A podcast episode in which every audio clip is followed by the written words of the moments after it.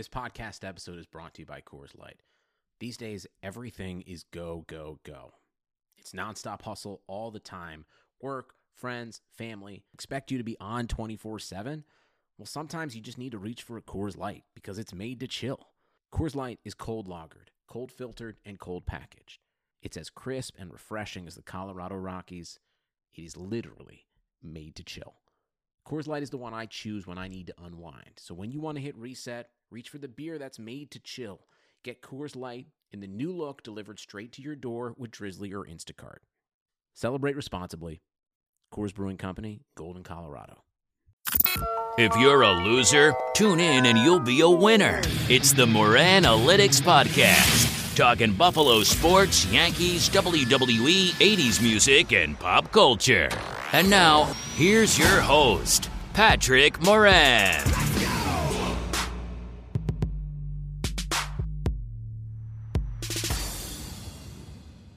What's up, everyone? Welcome to the Moran Analytics Podcast. Today is Thursday, June 7th, 2018. I am Patrick Moran. Coming up on today's show, I have one of the most talented and longest tenured football beat writers in all the land.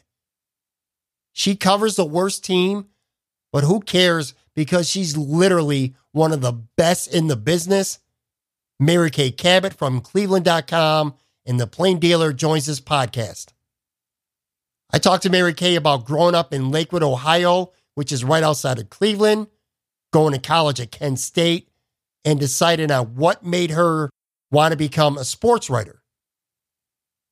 We talk about timing and fate as she nearly moved to Florida once, and not long after that, Los Angeles, before ultimately moving into her role covering the Cleveland Browns, something she's been doing for 28 seasons now.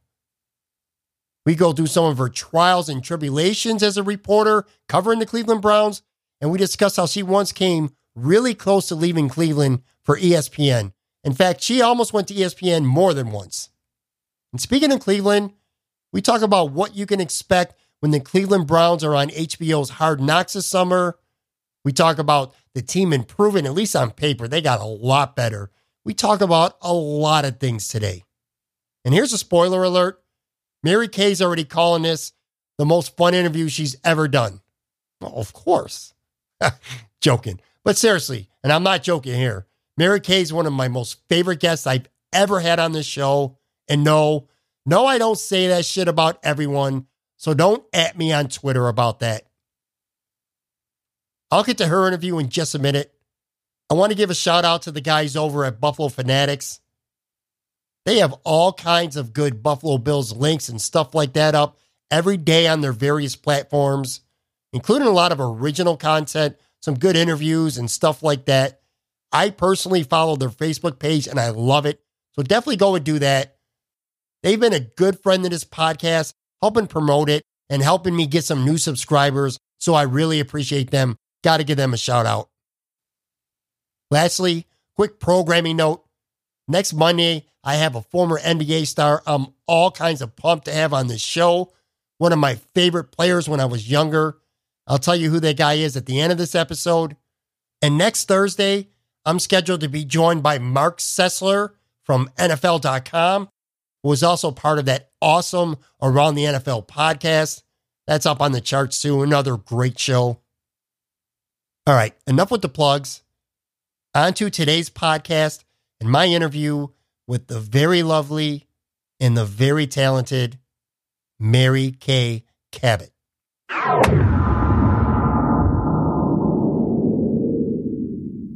My guest today is a longtime Cleveland Browns beat writer for Cleveland.com, with stories also apparent in the Plain Dealer. She's one of the best known and best sports writers in the business. I'm talking about Mary Kay Cabot. Thanks for joining the podcast today, Mary. Glad to have you on. Thanks for having me. Pleasure is definitely all mine. Let me start here, okay? You're born in Lakewood, Ohio, just a few miles outside of Cleveland. What were you into as a kid? Like, when did you first get obsessed with sports?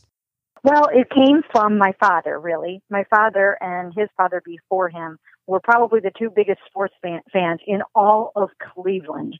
Uh, and they would attend uh, all kinds of things in person, live, uh, they would go to softball games and things like that around here. But then they were huge Browns, Indians, Cavs, Ohio State fans. It was just a huge part of our lives. Uh, you know, my dad, his mood depended on what happened with his sports teams. And, you know, that's just what he was all about. Who were a favorite of your few athletes as a kid? Well, you know, it, it would have been some of the uh, the Browns players, really. I mean, I remember, uh, you know, cheering for you know Brian Sipe and and Ozzie Newsome and, and guys like that back you know back when I was younger. So you go to college, you graduated from Kent State. Why did you decide to go there, and were there other schools you were considering at that time? Actually, there were other schools that I was considering at that time. I really had an interest in becoming an orthomolecular psychiatrist, and oh. I uh, I was enrolled. I I was accepted into Miami University pre med program, and so for me, it was kind of uh, I was torn between sort of the journalism, uh, public relations sort of thing, and and the healthcare industry doing uh, doing the orthomolecular psychiatry. It's what I really wanted to do, and I was very very interested in that. And uh, you know, I just chose one road over the other, and and here I am, all these years later. I was going to say, was there a specific moment when did you first realize that you definitely wanted to make sports writing your living? Well, you know, actually, I didn't really know back when I first did my internship at the Plain Dealer when I was in college that that's what I wanted to do because really there were not very many people doing it at all at that time. Uh, this was back in the mid 1980s, and there were very, very few female sports writers back then. There were, um, you know, there there were a few. They were blazing the trail and doing an amazing job of that, but it just wasn't a common thing back then, and so it wasn't really a dream or a wish of mine. Uh, but the plain dealer helped instill that in me by actually, uh, when they hired me for the internship, they put me in the sports department. And, you know, they really wanted to get uh, women involved in sports, and uh, and they chose me to do that. And, uh, you know, I was honored, and I accepted the challenge, and I dove I dove into that internship with everything that I possibly could, and did the best job that I could. And then uh, I remember when I got out of Kent State, I was uh, I didn't have a job yet, and I was I had the car packed, and I was moving to Florida, and I was going to apply at all the Florida newspapers, and I had two friends that I was moving in with down there, and I was just going to uh, you know kind of wing it and and see what happened, and uh, and again the car was all packed, and I was ready to go. And it was in the driveway, and I got a phone call from the plain dealer saying that, that they were hiring me in the sports department. So I unpacked the car, um, unsaid goodbye to my mom and dad, um, said goodbye to my two best friends, shipped them off to Florida, and uh, and I've been here ever since. That's pretty cool. I mean, a lot of sports writers they bounce around before they find their home. You know what I mean? In your case, you pretty much you know you got an opportunity in one place, and there's been no looking back ever since. Yeah, it's it's been interesting. Now I have had many, many opportunities to to do other things. Uh, one of the first things that I had a chance to do, and this uh, is something that I actually uh, had always dreamed of doing. Uh, I would often go. I, I started covering the Cleveland Force. Uh, that was one of the first beats that I ever had. The soccer team here in Cleveland. They were wildly popular, and they would pack the uh, the Coliseum with you know 14,000 fans. I mean, it was just enormous here. So that was one of my first beats. I did that for three years, and it, it brought me out to California where I visited one of my best Kent State friends all the time. And she worked for uh, 20th Century Fox at the time. And we would go bopping around California. And I wrote a column about that one day for the uh, for the Cleveland Plain Dealer Sunday magazine, just about you know being on the 405 and all the fun things that you know we would go do in in LA. And she showed it to one of her producers, or I, am not sure exactly what his title was, uh, at at 20th Century Fox, and he said, "Hey, I, I really like her writing style. Why don't you have her write a spec script for me?" So I asked her to ask him, could I write a spec script just about my 20 something friends, you know, just sitting around being funny? Hmm. and, and this was before Seinfeld and this was before Friends. And, uh, and, you know, and, and he hadn't really heard of anything quite like that before. So he he said, no, no, you know, do something established. So you know, have her write me a, a Murphy Brown spec script. So what I did was I was disappointed because I really thought I had some funny material that I could use in my 20 something sitting around being funny script. And uh, so what I did was I put it all into the um, Murphy Brown script. Somehow I wedged all this stuff that my funny friends would sit around talking about into this Murphy Brown script. And I sent it to him, and he actually loved the script. And he said, you know, I really like this a lot. This is great, but you know, this is something we can work with. So what I want you to do is just go flesh out the characters for me a little bit and send the script back to me. And I guess that's probably protocol. That's you know what they have to do or say. They're probably not going to be able to just say, you know, we'll, you know, we'll take this just as is. But right. I was like, oh darn, that was my best shot. I mean, I, I was kind of stumped. I'm like, how do I flesh out the characters? And then I probably could have just changed a few commas here and there and sent it back to him, and that probably would have been sufficient. but um, but in the interim, like the next day, I got a phone call from the Plain Dealer saying, "Hey, uh, we're giving you that you're, you know, you've got the Browns beat. You're covering the Browns. So that was a turning point in my life because I was, I was ready to head out to LA and begin a career in script writing. And I uh, literally, I got, I did, I got stumped by how do I improve this? And in the, in the time that I was trying to figure out how to do that, I was put on the brown beat and I did not have time to think about a script or anything else. I was in full Browns mode from minute one, and it was all systems go. And I didn't. I just the, ne- the only other thing that I did with that script, which I wish I could find it, it's got to be around here somewhere, um, is I entered it into a national script writing contest, and apparently they they took in thousands of scripts, and uh, and it it made like top fifty or something like that. Wow. And uh, so somewhere around here, I have a letter about all that, and um, and so sometimes I look back on that and I think, oh gosh, how would my life be so entirely different? So that was one turning point, and then I had another turning point um, in my career where I I chose to continue the road that I'm on right now, and that was when my third child was born 17 years ago uh, I had an opportunity to go up and do the car wash at ESPN for a television job, and um, my my it was my third daughter, my my third child, my second daughter. I, I have a son and two daughters, and uh, my my daughter had just been born, so she was only like six months old, I think, when they asked me to come up and do the car wash, and um, so I went up there and I interviewed with like 13 people in one day and I came home, and within two days, they called me and they offered me a three year contract uh, to come to ESPN and do television reporting for them. And it was an exciting thing, but this all happened so fast. I didn't have time to think about it. I had three small children, ages Right. four, four, two, and six months old at the time.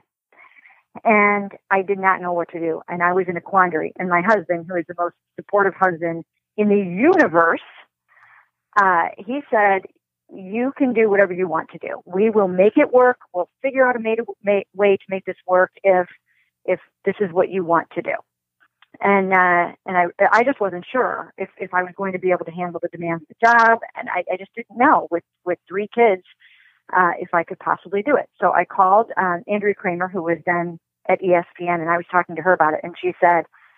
Well, she said, I, I think that your life would be absolutely insane if you try to do this because one day they're going to send you to St. Louis to cover, you know, the Cardinals. The next day they're going to say, oh, hey, you need to be in Miami and we want you to cover the Dolphins for a few days. And the next day they're going to say, you know, hey, you know, we need you in New York for this. And, and she said, I, I don't see how you would possibly do this job with three small children. She said, You right now have one team to focus on. Oh, she, that was another thing she said. She said, You know, not only do you have to fly to all these cities at a moment's notice, you have to study up on these teams that you're going to be Yeah. going into a city and you barely know anything about this team. And you're going to have to go in there and try to know every single thing there is to know about these teams. So, whatever minutes that you did have at home, you know, would be spent trying to figure out, you know, what the heck the Miami Dolphins were all about. And, um, and, you know, it, it was good advice. I didn't have a lot of time. I, I did call ESPN back and I said, do we have to do, you know, a 100% full time, 365 day a year thing, or can we do something that's like a little less crazy? And they were, no, this is full time. You're going to need all the, you know, on air time we can get. You know, you, you're going to need a lot of experience. You're going to need a lot of hits. And so, you know, we can't do anything less than a super full time job. And I just was overwhelmed by the thought of it. But, you know, I mean, again, I had a six month old and a two year old and a four year old. And so I made the decision, and, and that was another thing Andrea said. She said, you know, you've got, she said, what I wouldn't give to have one team to focus on and to become an expert on and to really know exactly every single thing about that team. And she said, there, there's just so much to be said for that. And she said, I, I, if I were you, I wouldn't do it. I do think it was good advice from Andrea. Now, if obviously, if I didn't have any children at the time, Right. it would have been the perfect opportunity for me, the absolute perfect, perfect opportunity for me because I love doing television and I love doing radio. And I think I'm really good on camera and I can think on my feet. And uh, I always think, you know, I think that I would have been well suited to that kind of a job. Um, but the timing just wasn't right. And then, you know, once again, when you have three children and a husband and the Browns beat, which is nonstop 24 7, 365 days a year, you just don't have time to like get back at anything and pursue it again and try to see if, you know, you can toss your hat back into the ring as the years go by. You know, I've had other opportunities. I did also have an opportunity to take, uh, you know, another job with ESPN as, you know, the, one of the ESPN Nation people. Mhm. Um, but, you know, at the time, I don't know, I'm a very loyal person. I'm very, very loyal. I love Cleveland a lot. I love Cleveland.com. I love the plain dealer.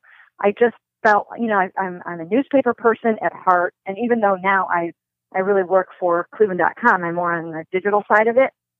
I'm still, you know, I was just still so fiercely loyal uh, to the plain dealer and proud to be uh, a plain dealer employee and, and part of the, you know, the biggest media in town. And I just felt like there was something about that. I had established my name already here in town that way, and um, and so I decided not to take that. But those those were a few uh, you know turning points in my life where I had to make big big life decisions, and uh, you know I kind of just stayed the course instead of taking one of those drastic turns in my life. And uh, but it's turned out really well because I have a great job. Um, you know, as you mentioned earlier, you know, I think I've risen to a point in this uh, in this profession where, know, I'm pretty well known. I went, I ran into Jim Nantz at Browns practice yesterday, and he actually made a point of walking over from the sidelines to me, shaking my hand, introducing himself, and saying, "I really admire your work. I've been reading you uh, for many, many years, and I love what you do." And I just thought, "Wow, how Yeah. cool is that?" you know what I mean?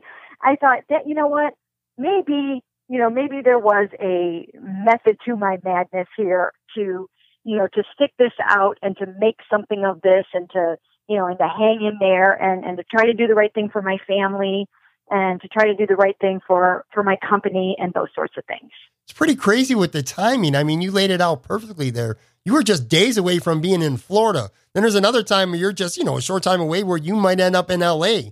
So it's kind of like fate and timing just worked out perfectly for you. Yeah, it really did. And, you know, I, I think part of it too is that I'm not a huge, huge risk taker. Uh, so, you know, the thought of, of doing any of those things, you know, all of a sudden just dropping everything and, you know, moving to LA and it, it just was all happening so fast that I, I, I really, um, I just really wasn't ready to make that decision. And the same thing, you know, with the ESPN job. I, I all I could think of was, how am I going to do this with, you know, actually probably two still in diapers at that time. So, you know, you make decisions and you make choices. Um, you know, you do the best thing that you can for your family at the time. And um, the funny part about it is, you know, as noble as that decision might sound, that you know that I was going to try to spend all this time you know, being a mom and being with my kids while the Browns beat kind of took over. And, uh, you know, I, I ended up working so many hours on, on this crazy job that, uh, you know, I, I did not, I was not able to, you know, be, see, you know, the full time, 100% all in pumpkin carving mom that you would want to be. I mean, Yeah. you just can't be that.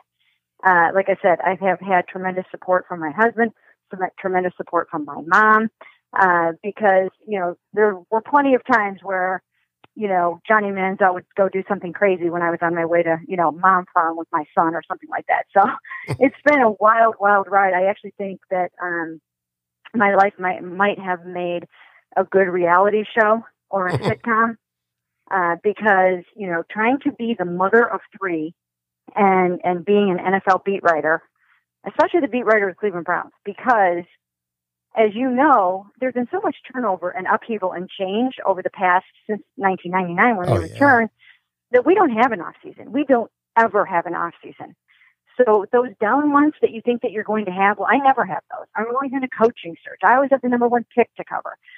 So it has been a wild, wild ride. And I always thought, you know, when I there were times when I'd have, you know, I'd be changing a diaper and I'd have another child, you know, on my hip and somebody screaming in a high chair and I'd be on the phone with some agent or some general manager trying to pin down, you know, the latest breaking news story. So it, it's been kind of crazy.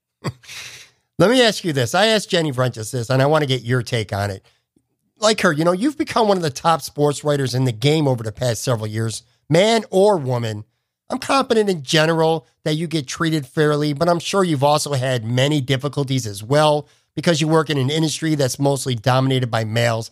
Does it ever feel like women unfairly have more to prove than men in the journalism industry, especially when it comes to the higher end jobs, you know, the beat reporting jobs and things like that? Well, I think most of us that have risen to the the point, this sort of point in in your career, you know, we've all, I would have to say, most of us would probably agree that we just never uh, looked at our differences. We just thought, you know, hey, I'm a I'm an NFL beat writer doing my job, you know, and I I've never really uh, tried to to buy too much into uh, the whole gender issue, even way back when, when it was really, really hard and it was the wild, wild west back then. Right. So I try to plow through most of that stuff and I try not to let it get to me too much. The thing that I find um, most disheartening or disconcerting is the abuse that female uh, sports writers and sportscasters and sports journalists uh, take in so, on social media. That you know, that's just the one thing that I you know I would like to do something about it. I would like to fight that good fight one of these days. I would love uh, to make it so that uh, you know that we didn't have to deal with that much abuse because you know sometimes I'll go onto my mentions just to see if somebody's having any questions that they need answered or just to get the pulse of maybe what some Browns fans are thinking about a certain topic, and it's just a dangerous and nasty place to be. And I find it incredibly sad that we have so many sort of mean and angry people Yeah. in our Big time. Oh, you're so right. And you know, and I wonder where we went wrong. I wonder where we went wrong as a country. And there's so many times where I want to say to some of these people, you know, I'm sure that your parents worked really hard to raise you right, and they would really be disappointed to know how you turned out if they're still around. That they would be really disappointed uh, to know how you treat people. And you know, it's not a life well lived if you grow up to be a mean person. So that is it might sound very Pollyanna ish, but that is the one thing that that I think that I find really hard to take is that we are out here working so hard, just like everyone else is. We're all out here doing our job, and I just don't think that we should have to take that constant, constant abuse. I mean, you're doing this podcast with me because, like you said, you over the years have realized that I work really, really hard at my job Sure. and it's just it is it's disheartening to go on and you look at those mentions and it's and it's it's just tough and i do have a thick skin i've had to develop a thick skin over the years and most of the time i stay out of the mentions but you know it's sad not just i don't feel that way just for myself but for every single woman in this business that's out there trying to work so hard and i think a lot of us do work extra hard and go the extra mile i know i always did uh, because you do have to blaze that trail and you do have to prove yourself. And I think we're, we all probably do that. Um, and it just, it is, it can get to you a little bit if you let it, uh, that people can be so mean. There's no question about it. You know, I follow you on Twitter. I follow, you know, a lot of reporters on Twitter, and the fans will just turn on you because you report something that they don't want to hear. You know what I mean? You're the messenger. You're you're delivering the news. You didn't make the news, you're reporting it. And people just jump on you and say the nastiest, meanest things, and often for no reason. You're right. That's probably got to be as a sports writer, not not just you. I mean, lots of, of sports writers that I've talked to on this podcast specifically. It's probably the hardest part of your job to take is having to deal with the mentions. Because, like you said, you know, you try to avoid them, but sometimes you got to look at them. And people could just say nasty, cruel things for no reason at all. Well, the other thing to consider here is that, you know, the, the NFL landscape, the covering the NFL has changed in that, you know, agents and teams and the league, you know, they basically are funneling all of the information and breaking news um, for the most part to NFL Network, ESPN, people they have TV contracts with. It's very difficult anymore uh, to be able to get um, agents and different people to return your phone calls. You know, everybody just wants to go to the big, you know, few national people. I mean, we all know the names, right? Um, which you know, that's just the way that that it is now. But that's another thing that we do take abuse for. It's like, well, how how can you, you know, how come you're always saying, you know, Ian Rapoport you know, reported this and, you know, you're just repeating his report or whatever. Well, you know, I'm sorry, but I am competing against the NFL network. Did you notice the uh, first three letters of that? And he works for the NFL. Okay. So we have to compete against the league that we're covering. And now the teams all have their own website. So, you know, they want to break their own news.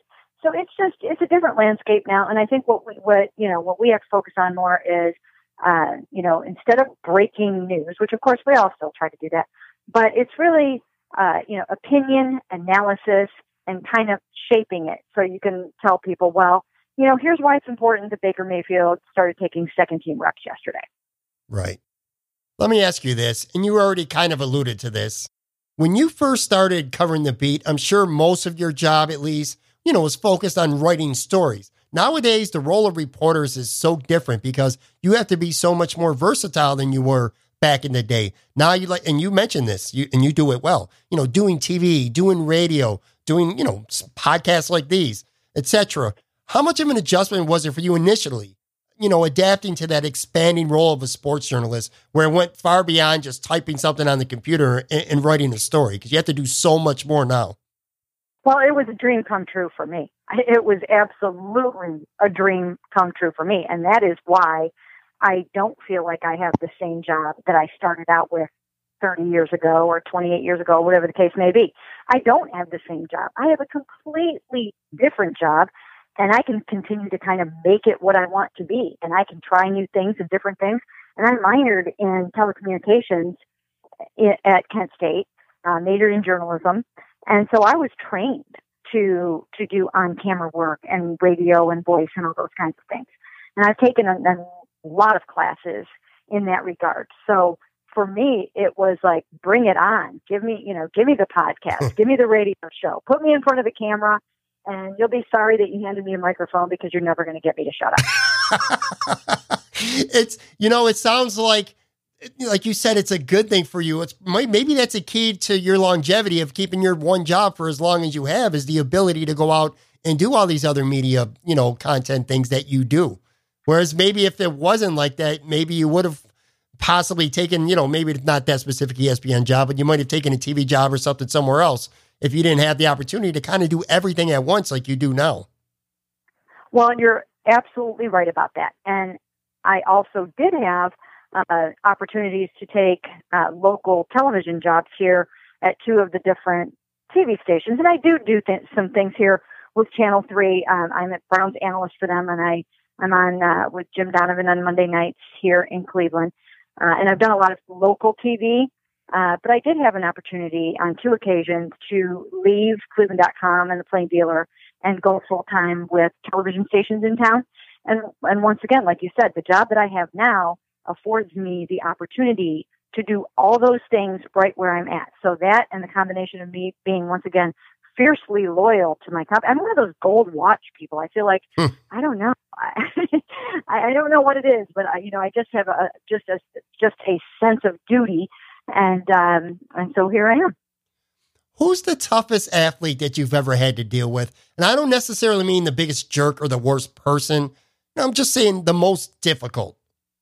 Oh, the most difficult athlete that I've ever had to deal with. There have been a number of um, a number of Browns players over the years that, that have been difficult to deal with. Um, I remember back in the day, Frank Minnifield was kind of difficult to deal with a Browns cor- a Browns cornerback from from many years ago. But it's funny Yeah, now remember because he's he's he has said on so many occasions now that um, you know that he wishes he hadn't been like that. But now he understands that a career is fleeting, and he wishes that he would have uh, treated the reporters better than he did. And I would love for him uh, to come and talk to players uh, and and just talk to current NFL players just about that very topic. That you know that this is an opportunity for you, number one, not only to treat people uh, with you know with respect and professionalism and all those sorts of things, but it's also an opportunity to get your story told, uh, to maybe get yourself into a Pro Bowl if you get your name out there enough, and um, so you know I, I think that you know that was interesting that he has a different perspective on that now.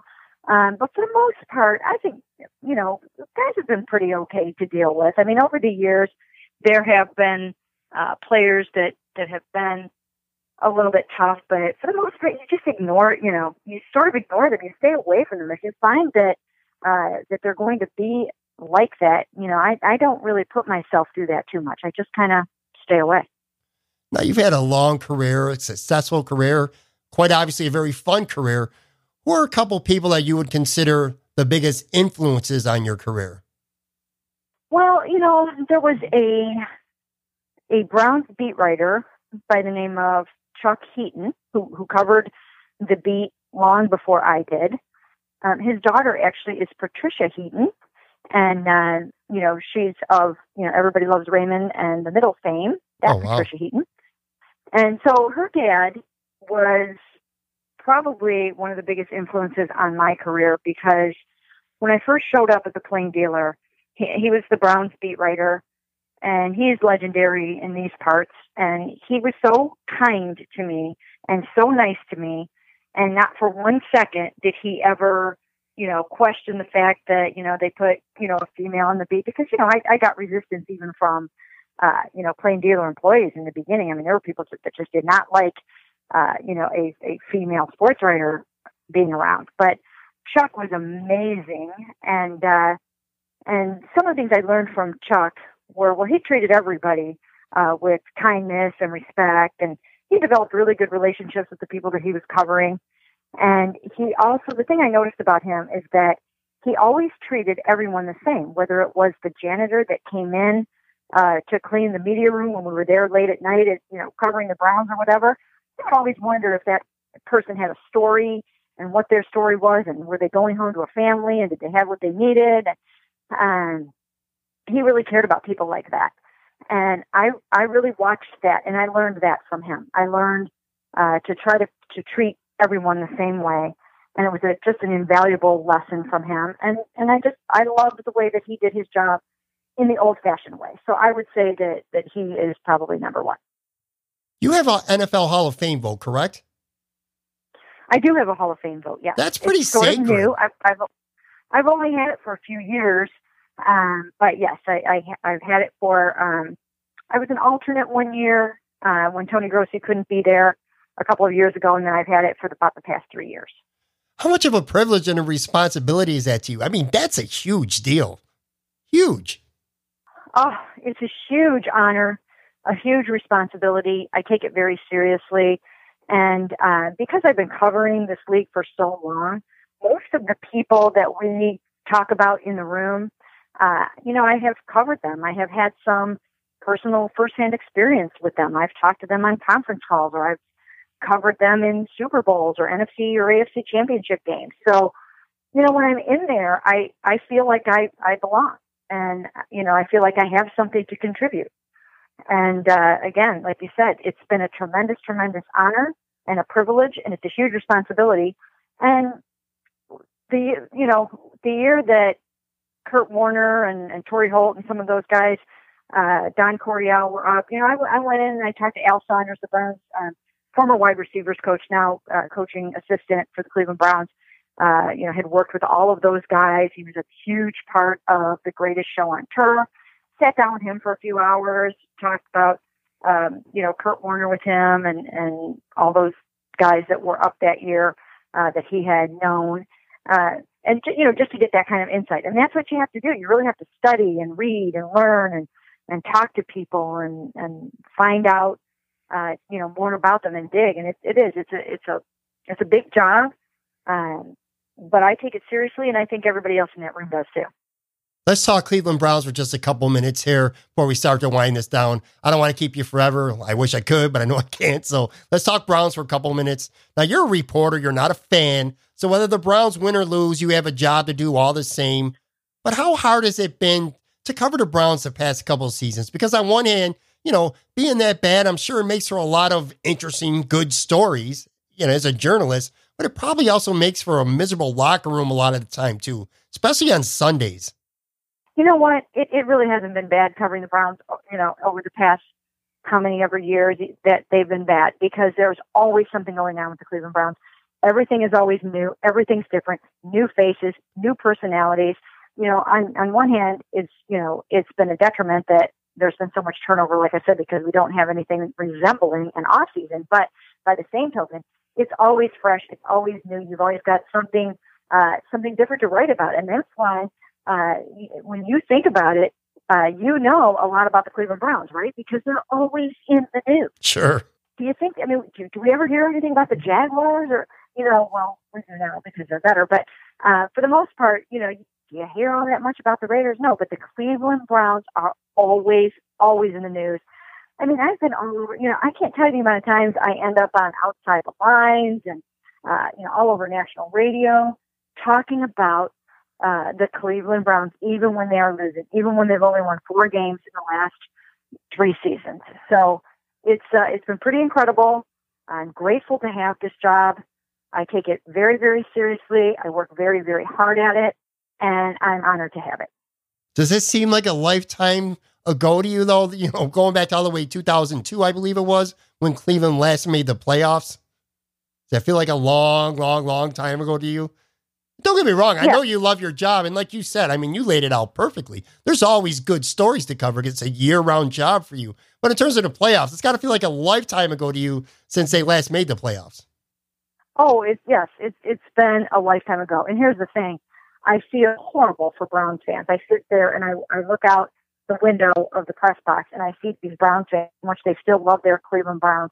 And they're sitting out there in the freezing cold First Energy Stadium in November and December, wishing uh, and hoping for a victory. And that's the part that breaks my heart because I know how much these fans love their Cleveland Browns. And I, I really hope, you know, we kind of have a little bit of a lost generation because since they've come back, you know, this younger generation hasn't really seen any winning.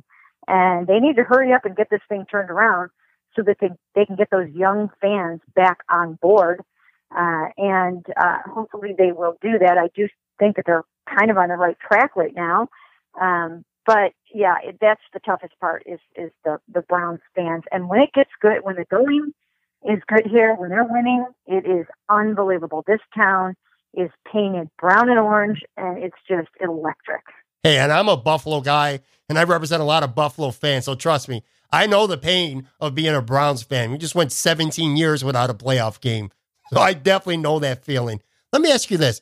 Most people, at least those who aren't in Cleveland, expected Sam Darnold to be the Browns' number one pick. Were you a little surprised that it turned out to be Baker Mayfield, you know, over that last 24, 48 hours, how it played out in Cleveland? You know what? Within a within 48 hours before that, I wasn't surprised. I, I was not surprised.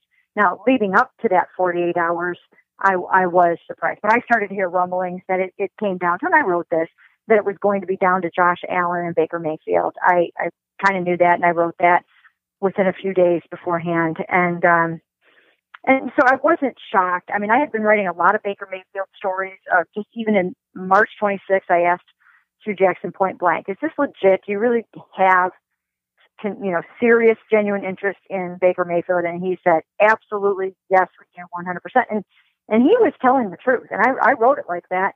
Um, and you know, somebody you know on Twitter said something like, "Oh yeah, well, you know, of course he's not going to rule anybody out." And I, you know, I'm thinking I didn't like that same thing about Josh Rosen. Okay, you know, I mean, I know what to emphasize here. So, um, so anyways, I did kind of know that they were genuinely interested in him, and there were there, there were plenty of signs about that because again, they hired Scot McCloughan to help them with the draft, and he loved Baker Mayfield. And you know, you're not going to bring a guy like that on board who already has said who he would pick, unless you're seriously thinking about taking that guy. So the writing was on the wall, um, but I don't think anybody really wanted to believe it. And you see what you want to see sometimes. Uh, but within 48 hours, you know, I, I, had a pretty good idea, and within 24 hours of the draft, I, I had a, a, fairly strong idea. Now, I'm a Buffalo guy, like I said. A lot of my listeners are Bills fans. What are your thoughts on Tyrod Taylor getting dealt to Cleveland this offseason? And what are your thoughts on Tyrod personally after seeing him a little for yourself since he's went to Cleveland? I, you know, I, I think that um, you know he looks like an experienced veteran who's won uh, a fair amount of football games, and they haven't had that here in a long time. And he's got some really good weapons around him here. I mean, if you look out there right now, he's throwing to Josh Gordon, Jarvis Landry, Corey Coleman, another first rounder, Antonio Callaway, Duke Johnson. He's got a good running game, a good offensive line, and a lot of times, success, as we all know, of a quarterback is what he has around him. And I think he's got a very good supporting cast. Uh, so I, I think that he has an opportunity to be successful here, and I firmly believe Hue Jackson when he says he is going to start Tyrod Taylor at the start of the season. You mentioned Coleman. Do you think there's a good chance that he gets traded, or do you think he's in Cleveland this year? Well, you know, I think part of it depends on what happens with Antonio Callaway. He's the rookie that comes with a little bit of a troubled past. If Antonio Callaway can step up and and be the player that the Browns think that he can be, uh, it, and without his struggles, they felt that he was uh, one of the best receivers in this draft, if not the best receiver in this draft. If he can step up and be the player they believe he can be, then I think that would make Corey Coleman expendable. I don't know if anybody would take Corey Coleman or give them much for Corey Coleman, but I think that there there is a chance that that he would be moved. Um, but I think what what will ultimately happen is that he will uh, have an opportunity this year uh, he'll get one more chance to try to stay healthy and prove himself, and and then they'll go from there. You mentioned it a couple minutes ago. Cleveland is so much better on paper. Like you said, adding some of the guys and, and you know, Carlos Hyde, Randall, EJ Gaines, Kendricks they just signed. You know, not to mention guys they drafted. This team's a lot better on paper. What do you think their win ceiling is for this team in 2018? Is this a team that could go 500? Yeah, I think it is. I think they have the capability of doing that because they were close in a number of games last year, and their their biggest problem last year was the fact that they couldn't stop turning the ball over and they didn't get any takeaways. Yeah. So if you just fix the turnover ratio, you're going to win some games. And then they added so much other talent, so so they they fixed several problems. You know, Tyrod doesn't turn the ball over, uh, so that part of it's going to be better. Better. They add a lot of defensive backs that should be able to get their hands on the ball. Uh, they added some linebackers that should be able to to make some big plays. So, yeah, I do think that they're capable of being a 500 team.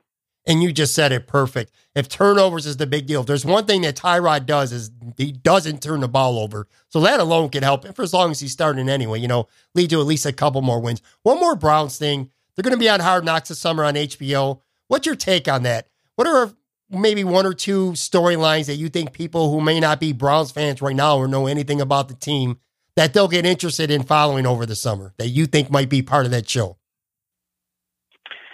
Well, you know, I think there are a number of, of good storylines this summer. Uh, you've got John Dorsey coming in here as the new GM, and he's quite a character, quite a colorful guy. So you've got some staff members uh, that I think will be interesting storylines. Todd Haley comes in from the Pittsburgh Steelers. I think those are some interesting things that they have going there. From a player standpoint, again, you've got the whole uh, Baker Mayfield versus Tyrod Taylor thing, and even though Tyrod has been named the starter, that there'll be some fireworks there, and and Baker Mayfield will press him for that job and has vowed that he will. You've got Jarvis Landry coming in, and he's quite a colorful character and quite a quote. And Josh Gordon, you know, he's he's a one day at a time proposition, you know, hoping to stay on the straight and narrow. And now he's got somebody to mentor himself in that regard in Antonio Callaway, who comes in with uh, some baggage like that. And, um, you know, then you go over to the defensive side of the ball. Damarious Randall's coming in here from Green Bay. Uh, you know, he's already been kind of outspoken and vocal about things. Oh, Jarvis Landry, by the way, has declared himself, he considers himself to be the best receiver in the NFL. Yeah. Uh, so that'll be one, one thing to look at. And then you've got Damarious Randall. He made the, uh, sort of the, you know, the, the bet that, you know, anybody, uh, that, you know, if the, if the Cavs won, he, he would buy anyone a jersey that retweeted his tweet. And he got up over a million over that. So, you know, it'll be very interesting to see how he is received uh, by Browns fans after after all that. And then you've got Hue Jackson jumping in the lake. That will be chronicled on Hard Knocks. Uh, I just attended that little ceremony last week, and um, you know the Cleveland Browns moved the needle even even without all these colorful personalities. So I think it will be a compelling show. I think it'll be very well watched. I think it'll be one of the favorite Hard Knocks series ever. And I also got a feeling that we might see a glimpse or two of Mary Kay on that show as well at some point over the summer. Well, I don't know about that, but uh, if, if, that's the case, I, have got work to do. Let's put it that way. All right, I like to end, I like to end every week with a little mini lightning round. What I like to do is just ask you a handful of random human interest questions. Not too much thinking required. Whatever pops in your head, just blurt it out. Okay? Yep. All right. Favorite athlete you've ever covered?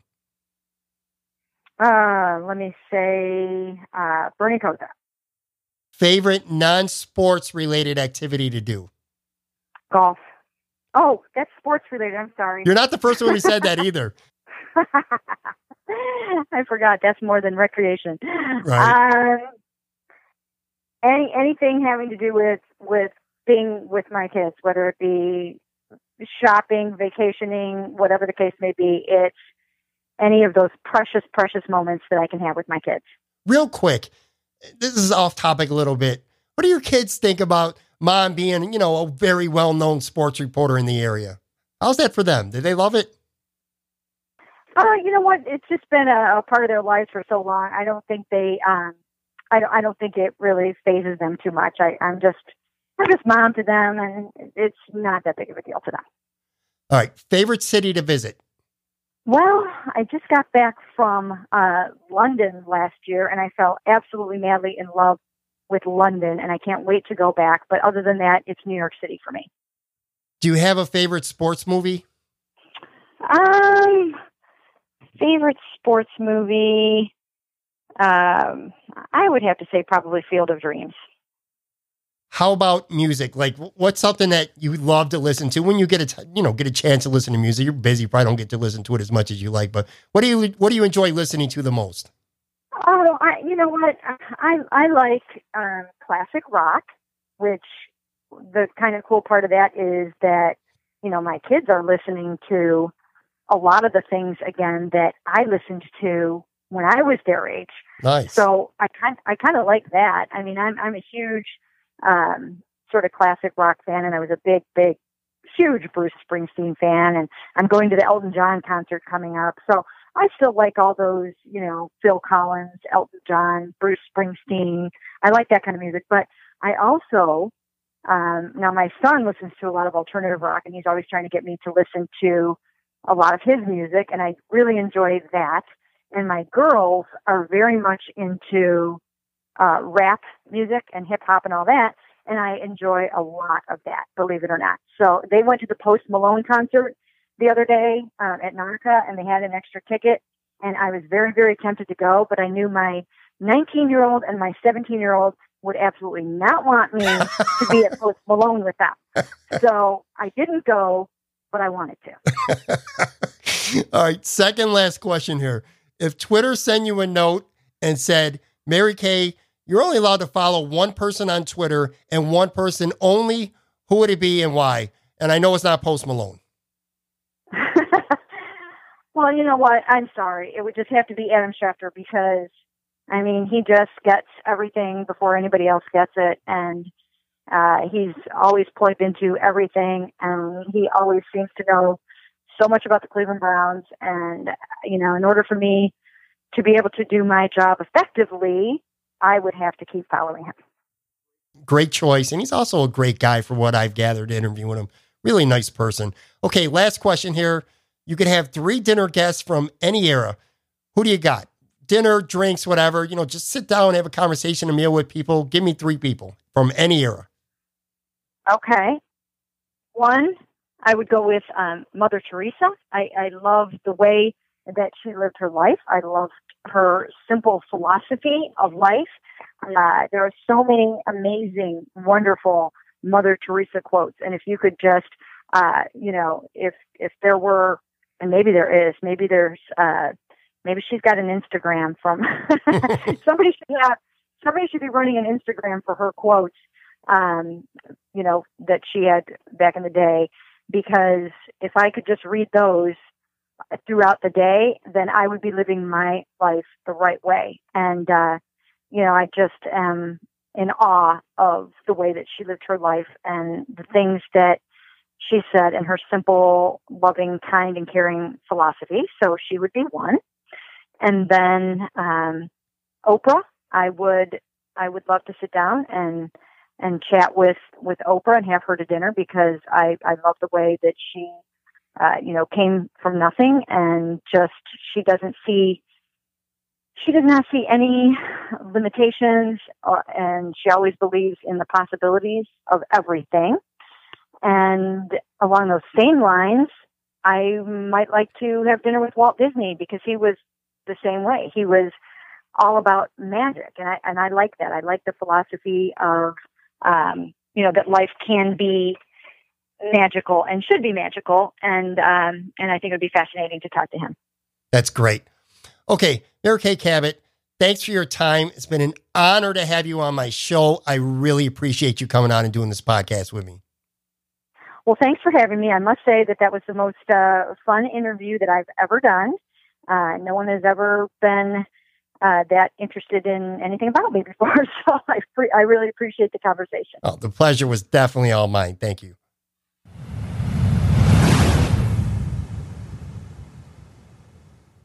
Okay, that's it for today's episode.